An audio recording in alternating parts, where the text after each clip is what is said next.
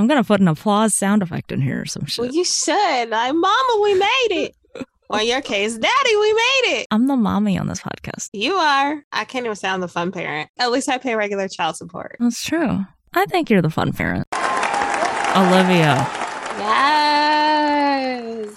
we've been doing this for two years. I'm so excited. Look at us. We doing a damn thing. Two years. Yes. So for our second year anniversary episode, we decided to go on a little bit of a research rant Let's do that. and talk about frustrating experiences we have when doing all the deep dives and going down these black holes. No pun intended. There are just certain things I've noticed that I'm just like, why does this keep happening? Why is this a thing that happens every time we research X subject or X type of subject? The one thing we encountered it more, I think, during some of our like Black History Month Mm-hmm. episodes, we encountered some issues where we would like Google certain queries or subjects, and then Google would come through with some shit as if it didn't know we were black. It's always very white focused. Like you have to really specify black and then you have to dig for it because sometimes if you want a black source from a black person, good luck because you would have to dig for that. It's always white preferred on top. Mm-hmm. White people's experiences or white people's understanding of black experiences. Size that. Yeah, it took Google a while. I'm like, we've been doing this for a long ass time now. Why are you doing this to us? Like I said, that was earlier this year we were encountering that bullshit. hmm And native people.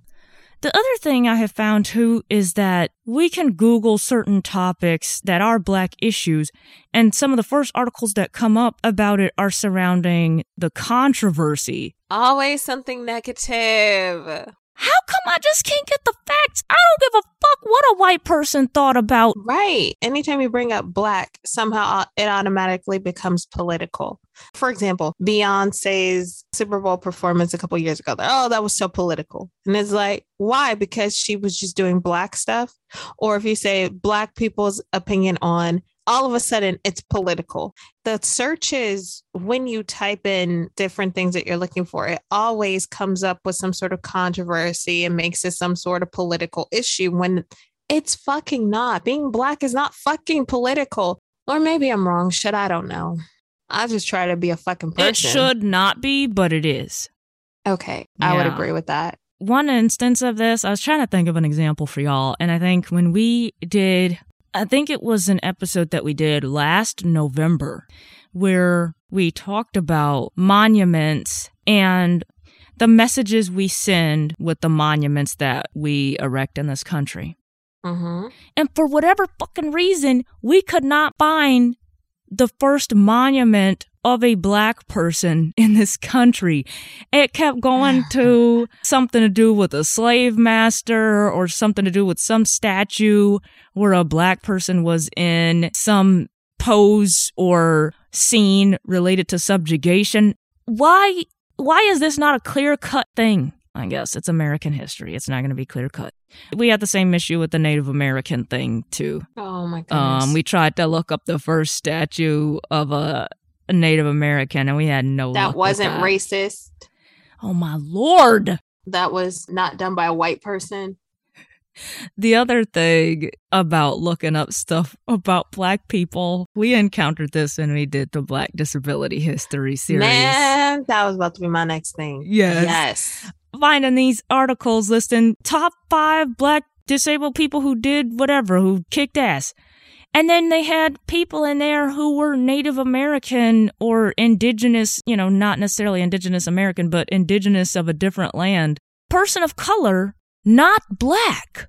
Okay, why did you do this? Right. Like, you know, there's actually black people you could put in this article. Ooh, that Like- pissed me off. These people belong in their own article. I'm specifically looking for black people or black disabled people or whatever the case, native disabled people. Don't put somebody who's not in that group in this fucking article.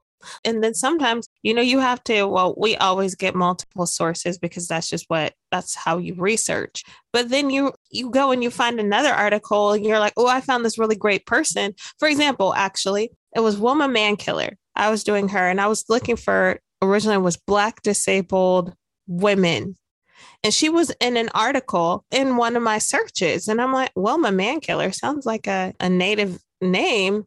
And I go to find out she was. It said it right there in that article, too. Like it just listed the people's names Mm-hmm. and then it went into detail. And so you're going down this list. There's like 13 black people Mhm. of who, who kicked ass.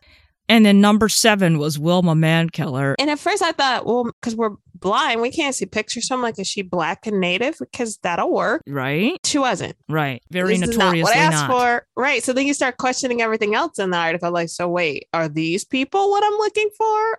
Or do I have to start from scratch all over again? I know that is a struggle sometimes when we research people because we can't see them. I'm like, I need to find a source that says that they were Black American or African American or something. Like, don't fuck with me Mm-hmm. because I Googled black educators and then you gonna throw somebody in here whose granddaddy was black. Doesn't count. Don't do this. Or they worked with black people. That doesn't make you black. Or the, yeah, or they advocated for black people. yeah, I mean, I'm sorry, that's great. We needed you and you, and you got it in the dirt, but a different podcast can cover that shit. Right. I mean, we've talked before how we had the same issue with disabled people. I mean, we had mm-hmm. our whole episode on the way that disability is covered in history. And then we got these articles that says, you know, top 10 disabled people that kicked ass. And then you got people in there that don't got, they don't have disabilities. Okay. We did our whole gatekeeping disability episode. I don't care how controversial people think that is. I am sorry. Not sorry. But listen, they're socially acceptable disabilities to have. And when you put people in these articles that have, what was one of the examples? breast cancer. Oh my God! Yeah, that was the one that really made me fly off the handle. Breast cancer. No. Listen, you are a badass for making it through cancer and cancer treatment. You're a badass, but then, like, You don't have a disability. you belong in a different article. You belong in a different article. Do not take space from people with disabilities. Look like somebody fucking breaking a leg and then be like, oh, that's a temporary disability. You are disabled. It does change the trajectory of your life for that time while you're healing. But after you're healed, you're not a disabled person anymore. It was stuff like that. No disrespect meant to the people who have accomplished those things and they have these conditions. However, we're not talking about you. We're not looking for you for our research Nope. that was really rough. Honestly, when you got that specific and you were like, let's do, at one point, wasn't it like black disabled poets or black poets? There was a few times we had to broaden our search because it was like, we're not going to find much. With the Black Disability History series, I do think I made the suggestion that the last two days of that series, each of us could cover a Black disabled woman author. That's when you were like, um, we have a problem. Help. If you want to keep it that specific, we have an issue. And then that's when I was like, okay, well, it could be anybody. We don't have to.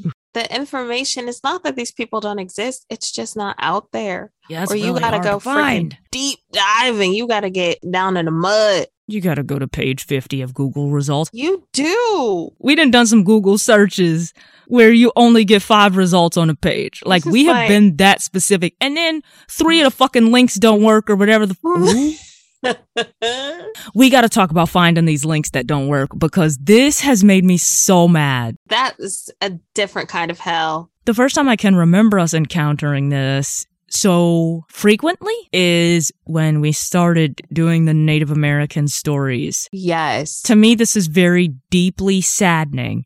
When was the first time we did it? I think Wasn't it March? it was for Thanksgiving. Oh yeah, yeah, yeah, yeah, yeah. You're right. For Thanksgiving, our tradition is now we do Native American stories on the podcast. That is our way of honoring the people whose land we live on. Mm-hmm. Trying to find tales that we wanted to talk about because I do theme the episode. So, you know, we're looking for very specific stories. Obviously, we want ones that are interesting to us, whatever. But man, it is sad when you go to click on these links and they're broken links or it goes to, I hate this so much. It goes to some organization that is Mm. absolutely nothing to do with Native Americans. It's something to do with Massachusetts or whatever state organization or museum. But I'm like, what happened to the story? It's another thing too. If you want Native American resources written by Native Americans, That's what we want. Fucking luck. we found some good sites. We have. I'm scared to like find that what if some of the sites we found have like more broken links or don't work. I'm just like, can we please, please don't. That was really sad. It is. I mean, it's cool to find the sites though where you click on a link and it's got like 15 stories on one page, and I'm like, hey, Yeah. look at this treasure trove. Right now. That's I'm really gonna cool do it for sure. So I don't know how long it took me to realize this. We've been doing the Black Beauty highlights since mm, March of last year. hmm It's been that long.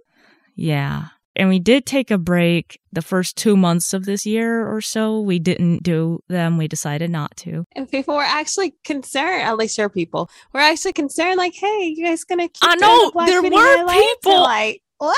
You listen to this? The fact that people were asking, like, hey, what happened to your Black Beauty highlights? I love to. Somebody said this. They were like, I, you know, I really enjoy those. Uh, I feel like people are racist if they don't like stuff like that. I'm just like. Can you bring us podcast listeners by telling people they're racist for not listening to this podcast? That's terrible manipulation. But I mean, um, if it works. oh my lord, that is quite the uh, sales tactic there.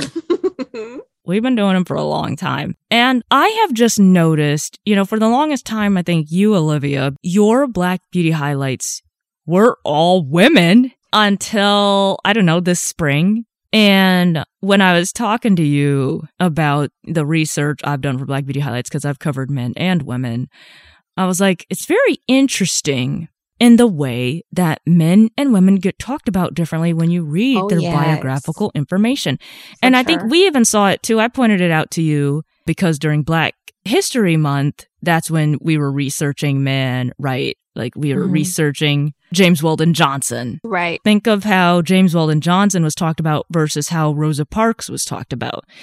Anytime you look up women, it's always this is who they married, this is how many children they had, This is who they were to other people. and they talk about their accomplishments in addition to being a mother and a wife. It's strange that men usually do not get talked about in that way. I mean, I even think of this with like Martin Luther King. They didn't talk about him as a family man in the resources that we were looking up. Go look up Coretta Scott King though, and it'll be a different story, right? Oh, for sure. And I think it's just the whole in keeping of the idea of women being their primary purpose is really who they are to other people. Are they a wife? Are they a mother? Because those are still things that perpetuated again by white supremacy, but okay. That those are what women are quote unquote intended for, whereas men, those are looked at as more kind of a hindrance a wife and children is something that they have to provide for, not a family structure that they're expected to take place in, you know? Right. Well, and I think too, men get to be seen as these people who like their purpose is to benefit society at large, not just be over a family. I would argue that their purpose is to create society versus just be over a family. They are looked at as the leaders, they are looked at as builders, whereas women, they might use words like leader, but it's always in a holistic approach. Oh, whereas when they talk about men being leaders, it's more of a aggressive, always moving forward, kind of more of a hard-nosed idea of what a leader is versus a woman. They're like, oh no, no, no, she's collectivist. Yeah. He gets to function independently hmm and like act of his own volition, I Yeah. His success is first, his family is second. For women, her family is first, and her success is secondary. but it's really only acknowledged if it benefits a bunch of other people. Mhm. At least that's how I see it. Some of these articles even go into detail about how women's careers were negatively impacted because they were taking care of their family. For instance, there was one of the black visual artists that I covered, Augusta Savage, and there were times that she was on hard times because she was helping take care of her mother, right? She didn't even have children necessarily, but she was in a caretaker role in her family. And it's just wild that you never hear about men being in positions like this. Even when we talked about the Pan African movement, I learned so much about Marcus Garvey by Mhm. looking up his two wives that he had. Right? It's like Mhm. you don't hear about him and having two wives and how the UNIA was actually started by Amy Ashwood, the woman who who wound up as his first wife. It's just so fucking strange how Mhm. an entire woman's accomplishments gets eclipsed because she married this guy. patriarchy. Yeah, that is um enraging to me. And I don't know, when I do Black Beauty highlights, I am hesitant to cover stuff like that. It's like we want to tell these people's story and the thing is excluding their family is still a disservice even though it makes me feel some type of way that it's there in the woman's story and not there in a guy's story. But Mhm. I know that, okay, you can't exclude talking about their family entirely because that's a big part of their existence that dictates the way that they get to be successful, where they get to be successful, Mhm. and sometimes obstacles to their success. Cause there was a woman, another artist I covered who her husband didn't want her being an artist. He didn't want her to have a studio in their house and she had to have a studio separate that he had no idea about. Like, it's very interesting to know these types of things. And it's badass though to talk about stuff like that. Cause it's like she was very passionate about making sure she had a way to stay involved with her passion Mhm. in spite of what her husband wanted. Men just don't get talked about in this way. It is They just crazy to me. Wow. It helps to perpetuate the idea that family doesn't mean as much to men as it does to women. That's why when I have done men, uh-uh, I try to find shit that talks about their Yeah, you do. families. Cause I'm like, no, no, no. You didn't get here all by yourself. You have people helping you just like a woman had people helping her.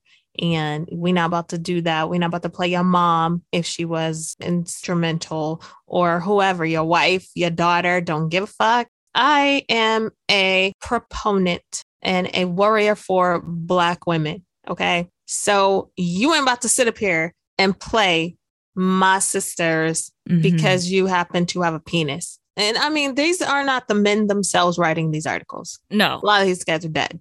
But I try and find stuff that gives a more well rounded picture of who these dudes are or were. So we can learn about their families and where they came from, where did they go to high school and stuff like that. Did they have wives? Did they have children? How many? Y'all get the same treatment when I'm researching your ass. yeah, I jip everybody in the family department on my Black Beauty highlights. Nothing wrong with that. Almost and I think everybody. I think that's just research styles too, like what we find intriguing. You don't feel like that's a necessity.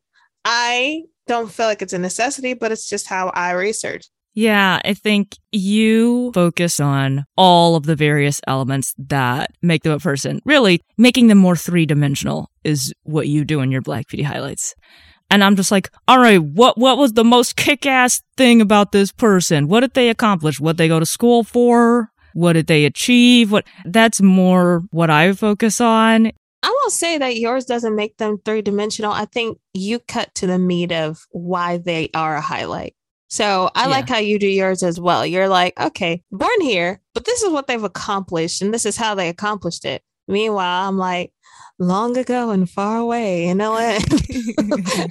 it's just our styles. And it's Right. like, you know, everybody gets something, right? If you're into the the meat and potatoes, you're gonna probably vibe more with Ravens, her Black Beauty highlights. And if you're into long drawn out, get you a cup of tea. My Black Beauty highlights would be more your vibe. Ours You are get about the same lengths though. They are about the same lengths. It's just the information that's expressed. Yeah. You get more engagements from like Twitter and stuff. People really actually vibe with your stuff. Like you get the likes and the retweets. Actually, I think I just got my first retweets last month. Is it because I cover all these dead people? People probably, the people who follow us probably vibe more off of like when you do your like visual artists and stuff like that. They like that sort of thing. They probably don't care about the people that I do as much. I have not looked. I'm just thinking about the type of people that I cover. Cover lots of black educators. That is really a passion of mine. I was raised by a black educator. Mhm. So I have a lot of admiration. There is a great importance in black history and black culture history. There is a great importance placed on the black educator. Education was the key to our freedom. It's interesting when you think about the role education plays in other cultures, such as like Western European societies, where education was your key to upward mobility, navigating the class system. But ours was really about, you want to talk about pulling yourself up by the bootstraps, bitches, Even if you didn't have boots. even if you didn't have boots. Black educators were so key in the social, economic, and political progress of Black people. We had to make a way where there was none, and the Black educator was so instrumental. Yeah. I'm really passionate about celebrating our Black educators. And you do a wonderful job. This is Intersectional Insights. If you like our content, leave us a rating or review to help the podcast. Check us out on Instagram, Twitter, and Facebook. And if you have any comments, questions, or topic suggestions, you can email us intersectionalinsights at gmail.com. Thank you so much for listening.